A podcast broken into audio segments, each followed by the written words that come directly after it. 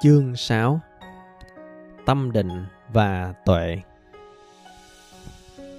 Bạn có thể thấu đạt Pháp Tham Ma bằng cách đọc sách hay nghiên cứu các điển kinh do Đức Thế Tôn thuyết giảng.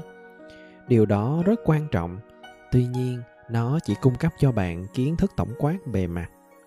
Điều bạn thực sự cần là phải chứng ngộ tâm của mình vận động như thế nào.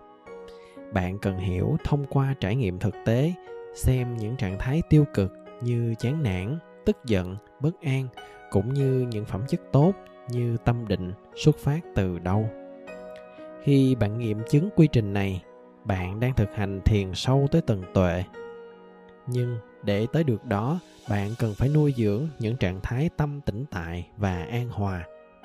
Càng an tịnh và tâm định, bạn càng hiểu rõ thực chất của quy trình thông hiểu luật nhân quả. Một ví von sinh động dành cho những người chưa trải nghiệm nhập thiền sâu là chuyện một chàng thanh niên đem rã mấy chiếc đồng hồ ra để xem nó hoạt động thế nào. Khi anh ta tháo rời các bộ phận ra và tìm hiểu cặn kẽ, thế là anh ta hiểu tường tận cách thức nó hoạt động. Vì vậy, nếu bạn đang gặp vấn đề với việc hành thiền, hãy đi từng chút một đừng lo lắng, bởi vì nó cho bạn cơ hội tìm hiểu xem bạn đã hành thiền như thế nào. Một khi hiểu được điều này, tức là bạn hiểu được luật nhân quả của thân và tâm con người. Nhưng hãy nhớ, bạn cần an ổn và tâm định để đạt tới sự hiểu biết thật sự. Lại một hình ảnh ví von nữa, nếu bạn được sinh ra trong nước và bạn sống cả cuộc đời hoàn toàn dưới nước thì rất có thể bạn không biết nước như thế nào. Chỉ khi nồng nọc trở thành con cóc và ra khỏi nước thì nó mới hiểu nước là cái gì. Tương tự, chỉ khi sự vật bắt đầu biến mất trong trạng thái thiền sâu, bạn mới có thể hiểu chúng là gì. Đó là sự an định của tâm, là sự biến mất tất yếu của sự vật, từ đó dẫn tới tuệ minh sát thâm diệu.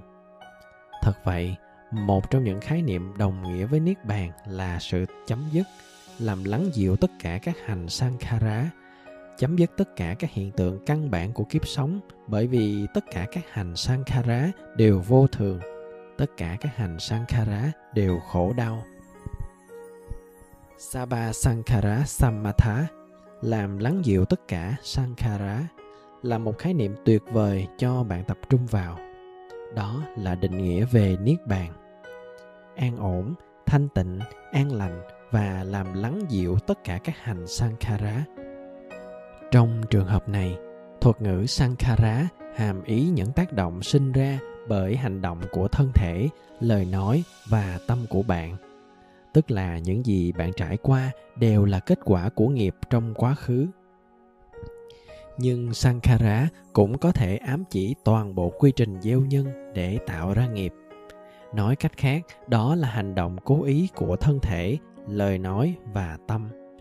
Vì vậy sankhara vừa mang nghĩa chủ động, vừa mang nghĩa bị động. Một khi bạn hiểu rằng tình huống hiện tại được sinh ra bởi những nhân, thì bạn có thể tác động lên hệ thống nhân quả bằng tâm thế hướng về an tịnh, giải thoát tự do và giác ngộ. Để lắng dịu các hành sankhara thụ động, bạn phải lắng dịu các hành sankhara chủ động. Bởi vì các hành sankhara thụ động được sinh ra từ quy trình đó. Điều này tức là làm lắng dịu ý chí, toàn bộ quy trình thực hiện và kiểm soát, sử dụng tuệ để giữ yên khoảnh khắc hiện tại này và an hòa với nó. Bạn mở cánh cửa trái tim mình cho khoảnh khắc này cho dù nó là gì, bạn bằng lòng không đòi hỏi thỏa mãn và hạnh phúc khi ở đây. Điều đó không khó thực hiện nếu bạn nhìn nhận một cách hữu lý. Kiểu gì khoảnh khắc hiện tại cũng là tại đây, bạn không thể thay đổi nó. Thật sự, bạn chỉ có thể chấp nhận nó. Lắng dịu ý chí và giảm ý thức về cái tôi khi bạn chống lại khoảnh khắc hiện tại, bạn đang làm điều sai trái. Bạn đang kích thích ý chí và tiếp sức cho nó mạnh hơn. Ý chí mạnh hơn tức là bản ngã mạnh hơn. Nhưng khi ý chí yếu đi tức là bản ngã giảm xuống. Và khi ý chí bị xóa bỏ thì bản ngã được trấn áp. Sự biến mất của ý thức về cái tôi là điều mà chúng tôi gọi là anatta, vô ngã ý thức về cái tôi vừa là cái bạn nghĩ mình là ai trong mối quan hệ với người khác, bản ngã ngoại diện. Và quan trọng hơn, vừa là cốt tinh của bản ngã, tức là bạn thực sự nghĩ mình là cái gì bên trong. Rốt cuộc, mọi cái móc bạn có thể treo chiếc mũ mang tên tôi hoàn toàn bị lấy đi. Chính vì vậy mà đức phật truyền rằng chỉ có rất ít người hiểu được Sabha Sankara Samatha. Cho nên nó thật sự đáng sợ với hầu hết mọi người. Để thấy ý thức về cái tôi biến mất là cả một cuộc đấu tranh gian khổ trong những năm đầu của cuộc đời tu hành. Mọi thứ hoàn toàn trái ngược với thế giới, nơi mà hầu hết mọi người đều ráo riết đi tìm nhân dạng độc đáo, rõ ràng về cái tên, tuổi, ngày sinh quá khứ, học bạ địa vị, giới tính và các kỹ năng. Còn người ta phải làm việc cực lực để làm vui lòng người khác và để tạo dựng cái tôi được thế giới chấp nhận, bạn bè chấp nhận, đồng nghiệp chấp nhận, cha mẹ, thầy cô chấp nhận. Bạn có ý niệm rõ rệt về mình là ai? Bạn đã có ý thức vững chắc về cái tôi của mình. Thế mà giờ đây bạn được bảo là hãy vứt bỏ tất cả những điều đó đi. Nghe cứ như là bấy lâu nay bạn đã phí phạm thời gian. Thật vậy, nhìn lại quãng thời gian tôi còn học ở đại học cambridge, bây giờ tôi biết rằng mình đã phung phí thời gian. Cố trở thành ai đó bằng cách học miệt mài để thi đậu tất cả các môn. Có lẽ bạn từng trải qua thời kỳ như thế và bởi vì bây giờ bạn đang cố biến mất thì bạn phải đối mặt với cái nghiệp đó. Hãy nhớ rằng, bạn không thể biến mất bằng cách nói, tôi sẽ không ở đây nữa. Đây là kiếp sống cuối cùng của tôi. Bởi vì ý chí là thứ điểm trang cho bản ngã, giống như ý chí khao khát không tồn tại là một hành sankhara mà tất cả các hành sankhara đều tạo ra thêm nhiều sự vật hiện tượng trong tương lai bạn sẽ không bao giờ có thể chấm dứt sự tái sinh theo cách này. Cách duy nhất để diệt sinh mà bạn có thể làm là bước đi trên con đường hành thiền. Bằng cách luyện tập dấn sâu vào nhập thiền, tầng bậc một, ý thức về bản ngã bắt đầu biến mất. Hành thiền là nền tảng giáo lý dẫn tới con đường chứng ngộ của phật pháp. Theo đó, tất cả các nấc như si lá giới và thậm chí cả tuệ đều được xem là yếu tố hỗ trợ. Giáo huấn samadhi định là trung tâm, bởi vì khi bạn học cách bình thản, tức là bạn đang học cách nhòa tan dần đi và biến mất. Dĩ nhiên, ban đầu sẽ rất khó tan đi. Bạn muốn hiện hữu bởi vì đó là mục đích duy nhất của bạn trong vô số kiếp sống chính vì thế mà đời sống trong tu viện được dựng lên cho bạn biến mất. Nó giúp bạn trôi về hướng tan biến. Bạn là nhà tu, giữ một cấp bậc nào đó trong hệ thống tăng già, hoặc kết cục chỉ là một nhà tu tập sự. Tất cả đều mặc cùng một loại áo cà sa, tất cả đều trông giống nhau. Ngay cả những chúng sinh hay lui tới tu viện cũng không biết tên bạn. Vậy bạn có biết tên bạn? Tên bạn là ngũ uẩn hay tên bạn là vô thường, sầu não và vô ngã. Chuyển động hướng về biến mất là chuyển động đúng hướng. Khi bạn hành thiền, bạn thấy chỉ cần biến mất một chút xíu thôi, bạn đã trở nên an lạc hơn, tự do hơn và hạnh phúc hơn. Đó là những củ cà rốt hay món quà đưa bạn đi sâu hơn về phía làm lắng dịu tất cả các hành sankhara thậm chí chỉ cần làm lắm dịu chúng một chút, bạn cũng cảm nhận được mình đang đi đúng đường. Lắng dịu và làm biến mất các hiện tượng. Mới đây, tôi được hỏi về ý nghĩa của sa thá tâm định tính. Vậy, chúng ta hàm ý gì khi định nghĩa sa thá như thế này? Niềm tin vào đoạn kết của tất cả các hành sankhara niềm tin vào sự chấm dứt niềm tin vào niết bàn. Thuật ngữ sa thá không hàm ý nhiều đến niềm tin vào tam bảo, phật, pháp, tăng, mà đặt niềm tin vào những thứ tam bảo chỉ dẫn tới. Niềm tin thực sự là niềm tin vào sự chấm dứt, niềm tin vào sự tuyệt diệt của bể khổ, và niềm tin rằng những điều này có thể thực hiện được nếu bạn có niềm tin vào khả năng làm lắng dịu tất cả các hành sankhara thì khả năng đó là thật. Làm sao bạn ngộ được niềm tin ấy? Nó sẽ nổi lên khi bạn làm lắng dịu từng chút hành sankhara khi bạn đi vào nhập thiền sâu và an tịnh. Cuối cùng, các hành sankhara an trụ vào điểm mà chúng tự nhiên không còn ở đó nữa. Khi bạn hoàn toàn làm lắng dịu cái gì đó tức là bạn làm lắng dịu nó, hoàn hảo đến nỗi nó biến mất. Thân thể tôi là một ví dụ. Tôi đang già đi, thỉnh thoảng khi tọa thiền, mình mẩy tôi đau nhức, mũi tôi ngứa ngáy. Nhưng khi tôi cứ ngồi đó, những cảm giác kia bắt đầu biến mất. Hồi sau, toàn bộ thân thể tôi cũng biến mất. Đó là sự nhẹ nhõm vô cùng. Cách đây nhiều năm, có một thiền sinh tham gia khóa tu thiền của tôi. Tay của cô ấy biến mất. Cô không thể cảm nhận được tay mình. Vậy là rất tốt. Một chút hành sankhara đang được làm lắng dịu. Cô ấy đã dẹp bỏ được nỗi sợ hãi, cú sốc, và khi được hỏi cô ấy cảm thấy trải nghiệm đó như thế nào, thì cô bộc bạch rằng nó thật là an lạc và tự do. Khi những trạng thái hạnh phúc và an ổn như thế hiện ra bạn thấm nhuần đức tin vào con đường làm lắng dịu và buông bỏ các hiện tượng. Khi bạn dấn theo con đường đó, bạn học cách làm lắng dịu thêm nhiều hành sankhara nữa. Tại sao phần này hay phần kia của cơ thể biến mất? Nó biến mất bởi vì bạn không can thiệp vào nó, hoặc không cố thay đổi, kiểm soát nó, hay cố làm cho nó trở nên thoải mái. Đơn giản là bạn phớt lờ nó hoàn toàn buông bỏ nó rồi thoát ly nó luôn. Giống như cố cầm ly nước sao cho không sóng sánh. Cho dù bạn cố gắng thế nào chăng nữa, nước cũng không bao giờ tỉnh hoàn toàn. Chỉ khi bạn đặt ly nước xuống, khi bạn buông nó khỏi ý chí thì nước mới đứng yên. Trong hành thiền, khi sự vật trở nên an tĩnh, chúng biến mất. Bạn hiểu rằng khi bạn lắng dịu phần chủ động của các hành sankhara phần thực hiện ý chí, chọn lựa, cấu tạo, thì kết quả là những hành sankhara thụ động sẽ biến mất.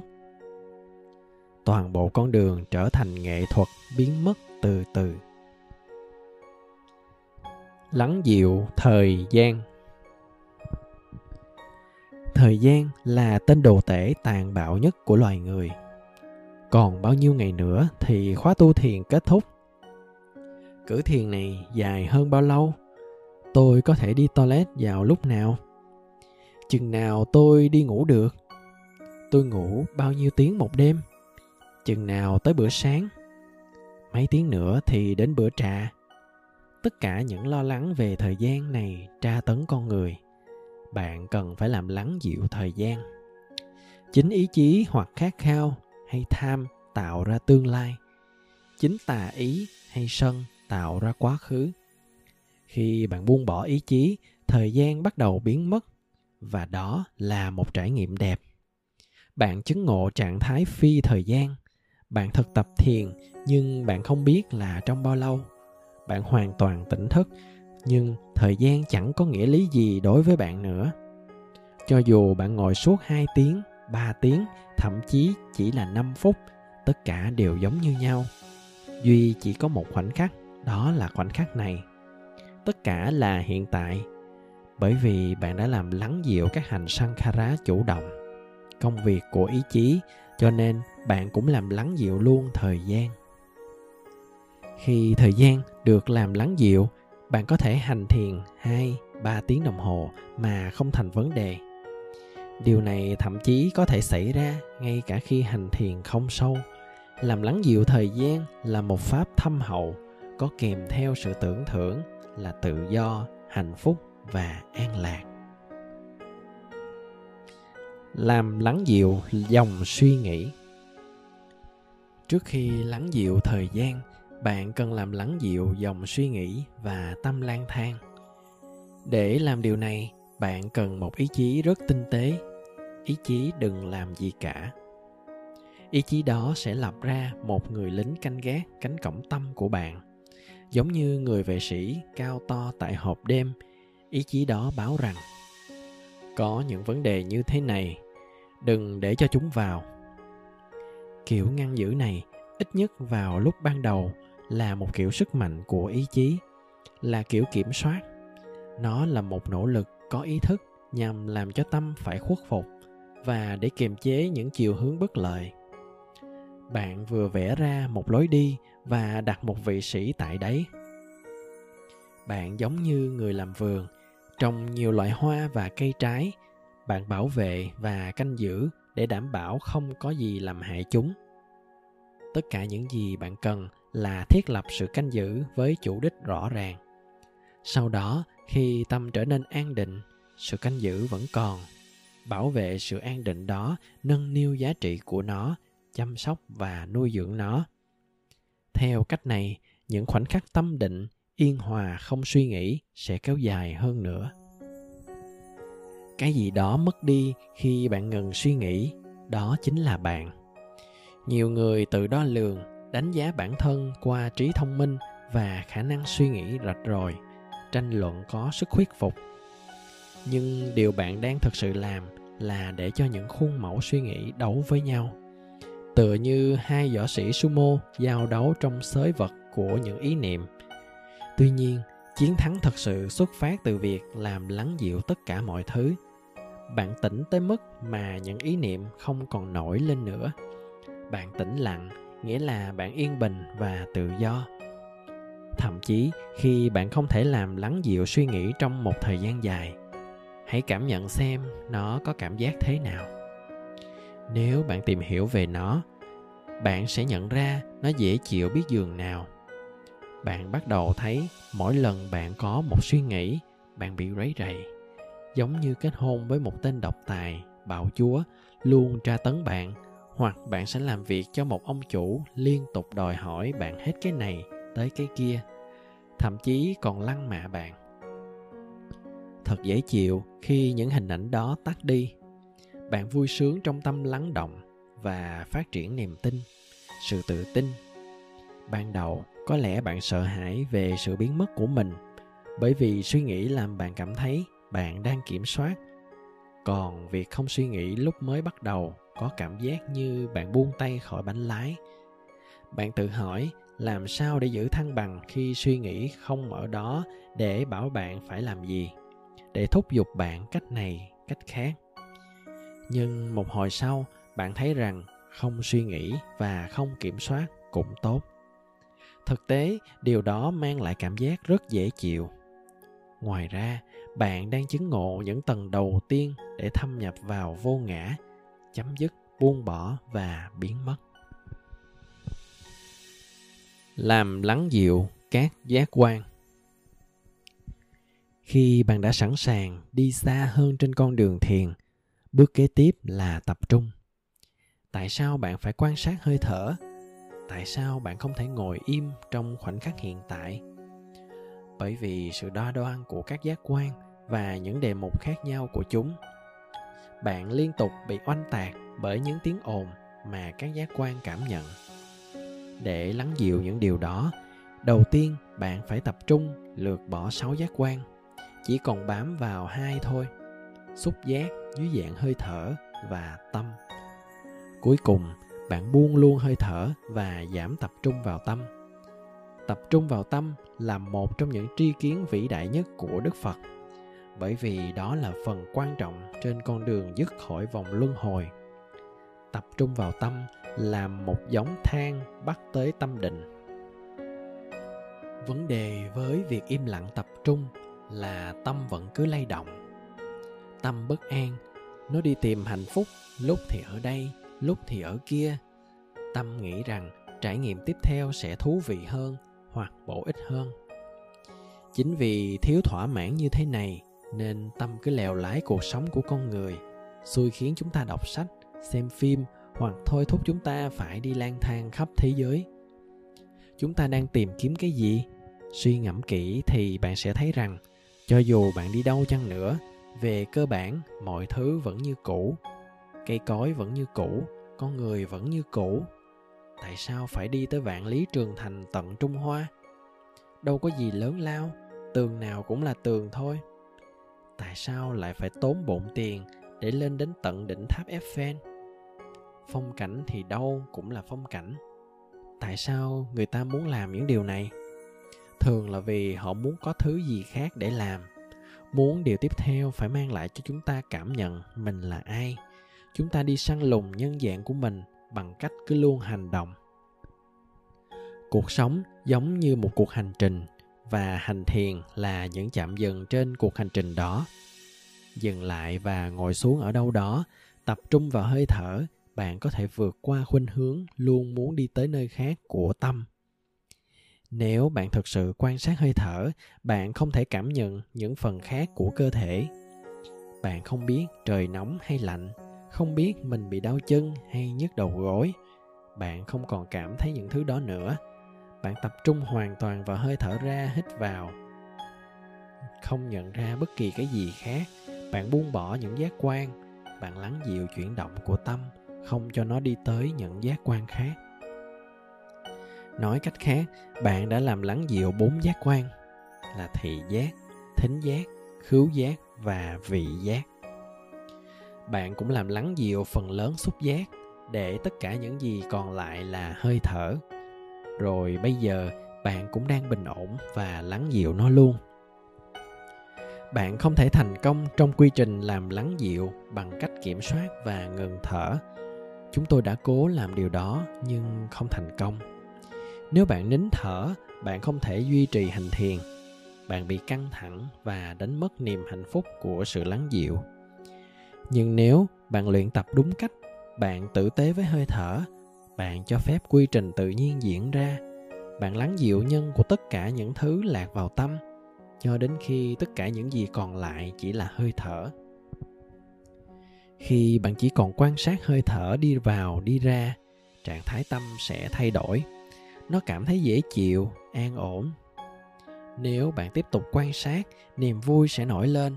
Tôi gọi đây là hơi thở đẹp. Nó đẹp, nó vui và nó hạnh phúc bởi vì bạn thoát khỏi đống sầu khổ. Bạn tự do. Trong trạng thái tiềm ẩn đạt tới tâm thanh tịnh, bạn nên đào tìm tất cả những gì xứng đáng. Tại sao chỉ quan sát hơi thở thôi cũng khiến bạn hạnh phúc đến thế? Trong khi hầu hết mọi người phải xem bóng đá, đọc tạp chí hay du lịch tận london, paris. Người ta thấp thỏm lo lắng xem ai sẽ thắng tại thế vận hội hoặc ai đoạt chức vô địch giải ngoại hạng anh. Họ lo lắng về mối quan hệ, về tình dục, tiền bạc, lo cần phải làm cái này, cái kia. Còn bạn, tất cả những gì bạn có là hơi thở và tất nhiên bạn hạnh phúc hơn bất kỳ ai trong số họ tất cả những gì bạn có là hơi thở và là hơi thở an lạc. Bạn chẳng phải làm gì ngoài việc nhận thức hơi thở và cho phép nó càng lúc càng an định. Khi bạn tự do, thoát khỏi những gánh nặng, hạnh phúc sẽ nổi lên. Khi bể khổ không còn, bạn cảm thấy bình an, dễ chịu. Khi bạn bình ổn được các hành sankhara từng chút một, bạn sẽ bình yên hơn, tự do hơn, hạnh phúc hơn và có cảm giác được giải phóng hơn.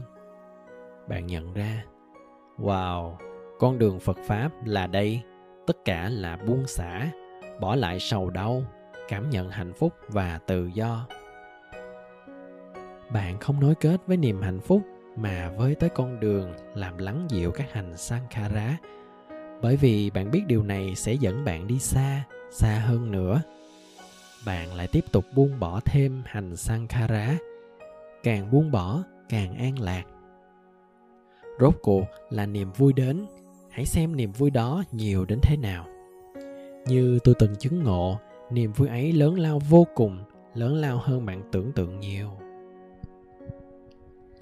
Tâm chói sáng. Khi hơi thở được lắng dịu, cuối cùng bạn buông nó đi và một định tướng nimitta tuyệt đẹp xuất hiện định tướng nimitta đó là gì? Chính xác, đó là tâm ở trạng thái sáng chói.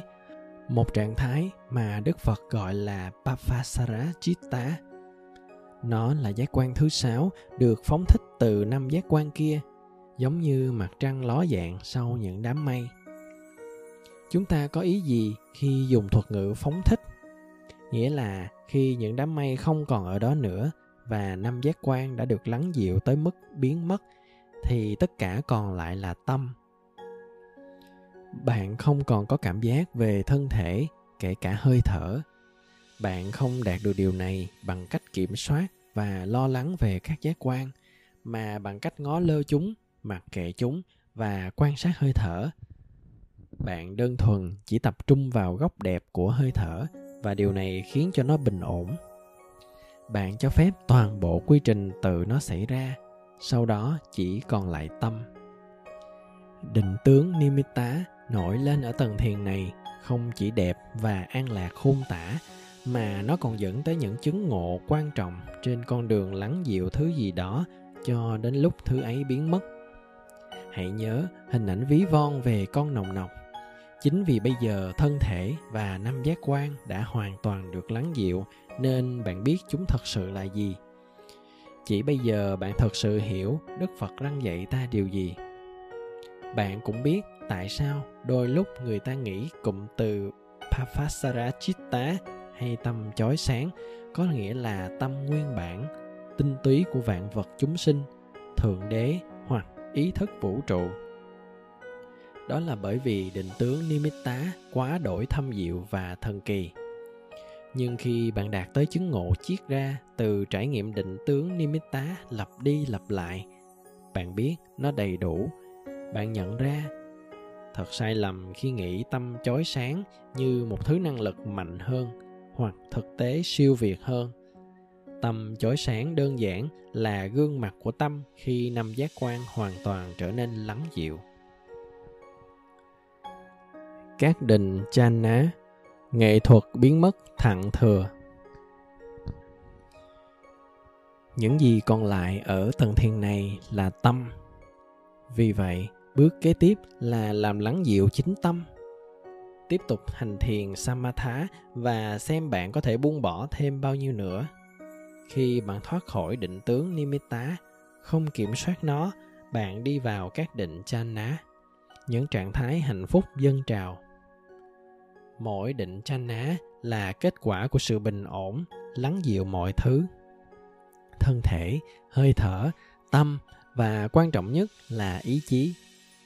Ý chí không thể vận hành trong định chana nó đã ngừng lại rồi.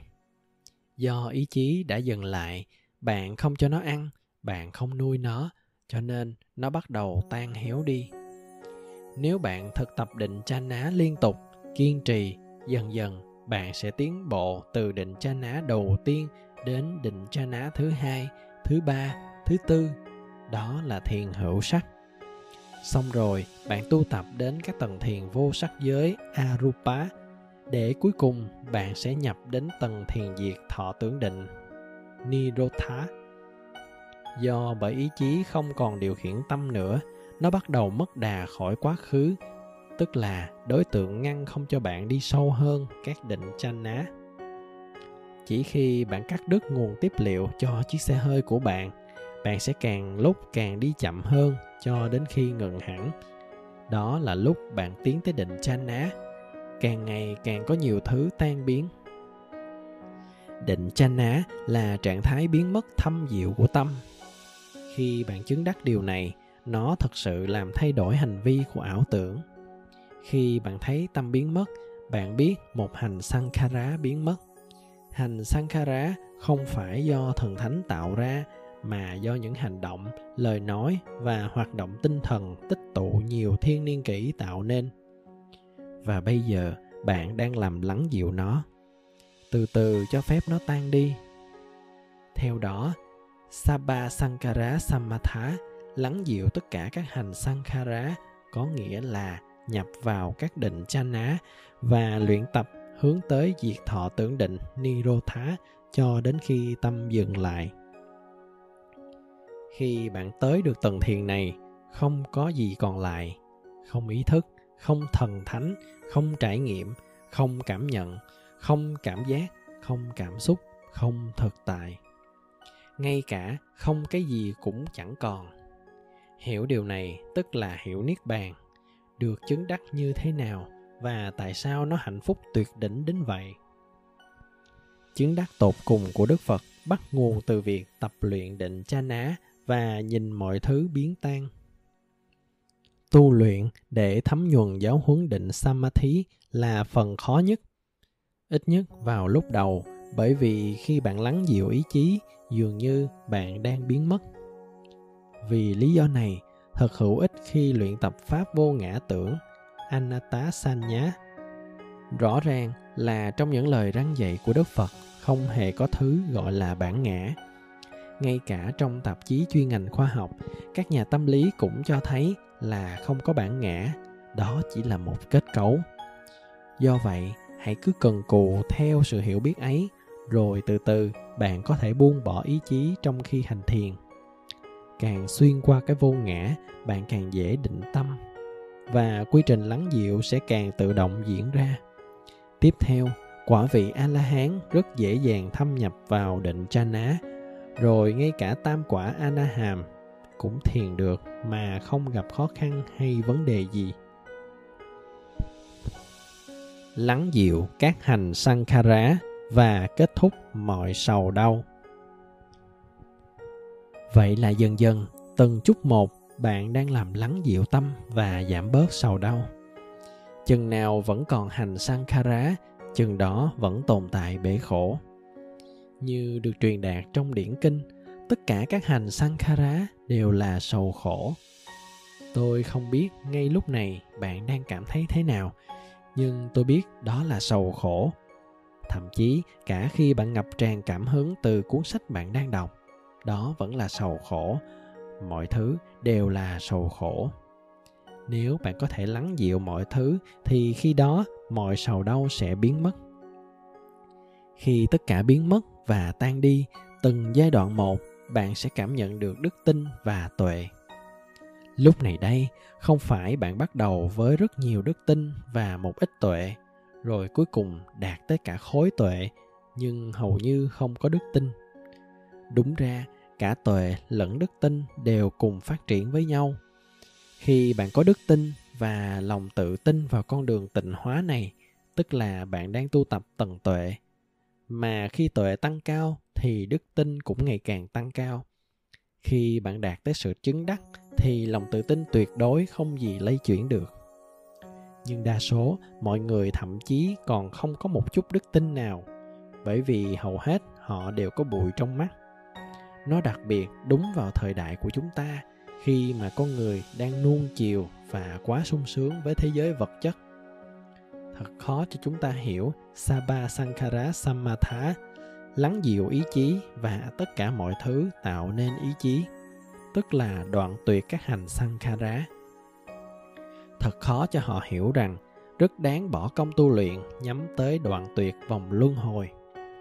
Tuy nhiên với những người đủ bình thản, những người chỉ có ít bụi trong mắt, họ có thể thấy đây là con đường duy nhất đi đến hạnh phúc và tự do. Không khởi hành trên con đường này nghĩa là bạn nếm trải công việc, sự mệt mỏi, bực tức, cực nhọc và rắc rối bất tận. Không chỉ một kiếp đời, mà còn kiếp này tới kiếp khác. Đức phật dạy rằng số nước mắt ta khóc than lớn hơn các đại dương dồn lại ta chết đi nhiều kiếp.